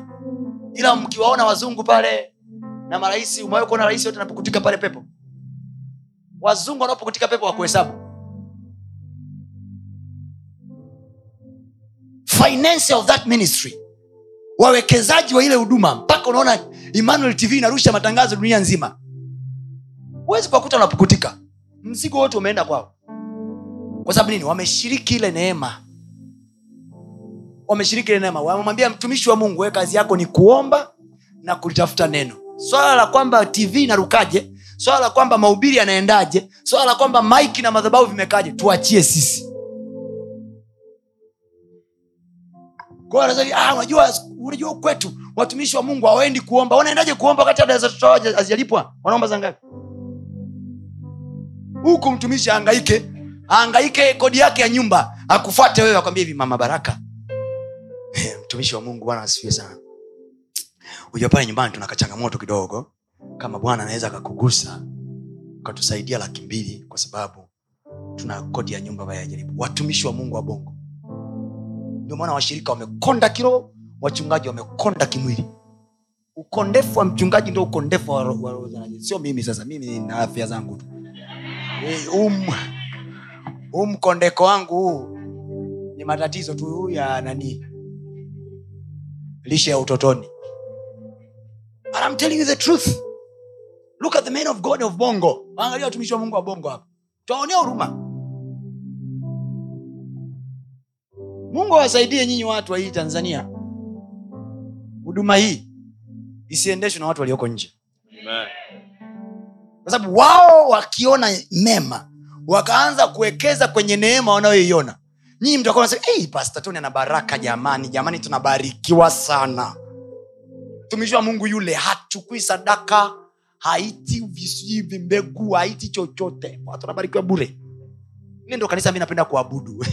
Mkisikia hivyo ujue kuna mtu tayari ameshaondoka na mzigo wenu siku nyingi sana. Siku nyingi sana.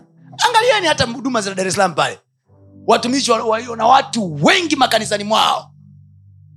Unawapa maji maji tu haya ya bukubuku unawapa unamwagia mwagia wanapuluka puluka mapepo pale wanatapika tapika sijui msumari sijui mara katapika kitenge mara katapika nini. We tapika unachojisikia lakini kuna wale ambao wana finance ile huduma wamekaa zao pembeni hamna aliyetapika hata huyu. Wale wakutapika ndio show ya kuweka mbele watu waone. Kwa mnageuzwa show ili watu wawekeze. Simple like that nimeona tu nifunguke vitu fulani hivi vitawasaidia.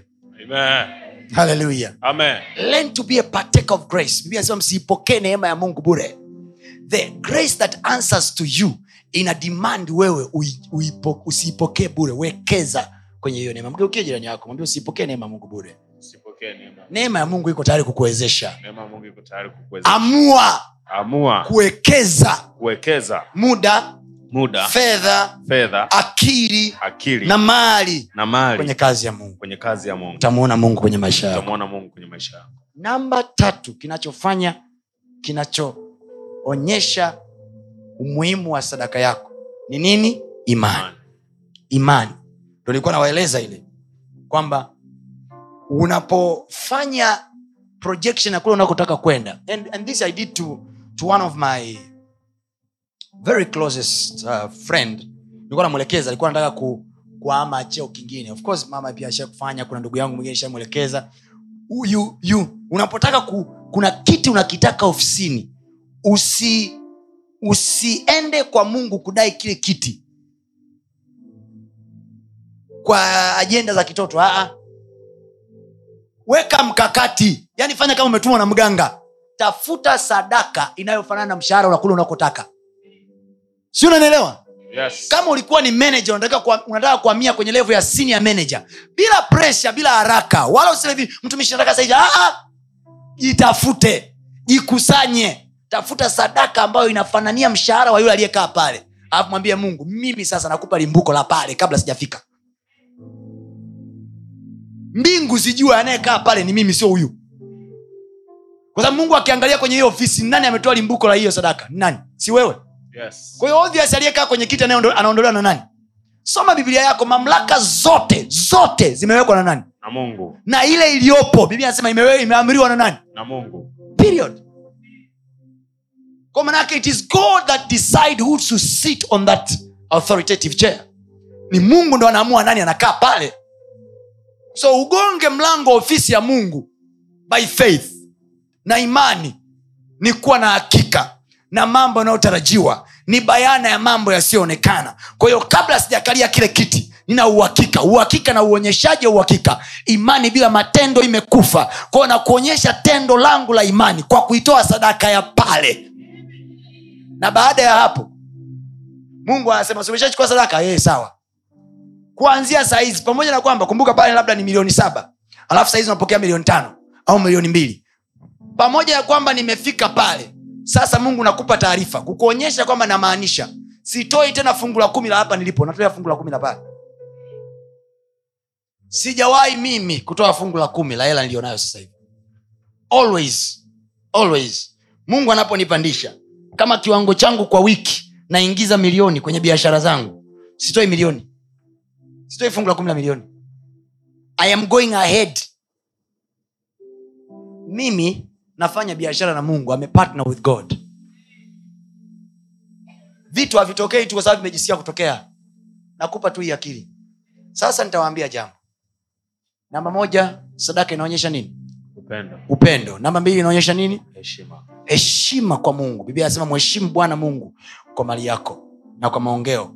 Lakini namba moja upendo. Biblia anasema hivi uh, mungu akamwambia abraham sasa nimejua umenipenda kwa sababu umefanya nini? Umemtoa mwanao wa pekee isaka. Lakini pia biblia anasema hivi mungu akasema kwa maana jinsi mungu aliupenda ulimwengu hata akamtoa mwana wa pekee. So we show love by giving right? We love the ministry we love the, the, the work of the man of god we love god so we give to him right? Namba tatu inaonyesha faith. Na faith hii inapokuja sadaka kwa njia ya imani au sadaka ya imani hautolei la hapa you give to focus of the future. Mara nyingi napendaga kutoa huu- huu uh, ushuhuda ambao ulimkutaga cyprian. Alikuwa anatafuta sehemu ya kuishi na akawa na kodi ambayo haitoshei hata ile se- kulipia sehemu yaliyopo kwa sasa. Akasema hiki kipande cha kodi hii nakitoa kwa bwana. The next month alipotakiwa kuhama ile nyumba kwenda kwenye nyumba nyingine aliyokuwa na waza na panga god shifted him. Akwenda kwenye chumba kimoja. It was mwanzoni kuona kwenye chumba chumba kimoja na sebule? Chumba kimoja na sebule kama bucha. Eh, eh, to, sauti. Ilikuwa ni chumba na sebule lakini vyumba vyake vilikuwa ni kama bucha. Ilikuwa ni chumba na sebule. So kodi tu ya chumba na sebule hiyo aliyokuwa nayo alikuwa hana. And then when he gave ile aliyokuwa nayo kwa wakati ule a, kama kodi.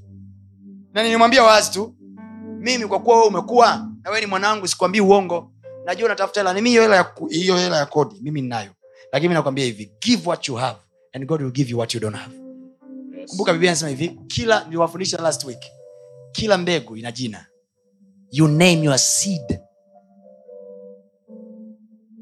halo Amen. halo Amen. so alipo give it out sahizi anakaa kwenye bangaloo and life is beautiful Yes. atesekei maisha tena. Bwana asifiwe. Amen. bwana asifiwe. So thats giving by faith. By faith. Naomba nimalize kwa kusema hivi. Tangu mwanzo mungu sio aliziumba mbingu na nchi uh tangu mwanzo mungu alitaka kujichagulia wanadamu na uzao wa wanadamu ambao atajifunua kwao kila anapokwenda. Naomba rudia hayo maneno. Sema tangu mwanzo tangu mwanzo mungu mungu. Alijichagulia wanadamu. Alijichagulia wanadamu. Na uzao wa wanadamu. Na uzao wa wanadamu. Ambao ambao atajifunua kwao. atajifunua kwao. sasa hili ndo nataka kuambia la mwisho. Kwamba hata huyu adamu mungu alipompulizia pumzi. Mm. nawaza nikikieleza hiki naweza nisikimalize leo. Alafu nikawacha kwenye confusion.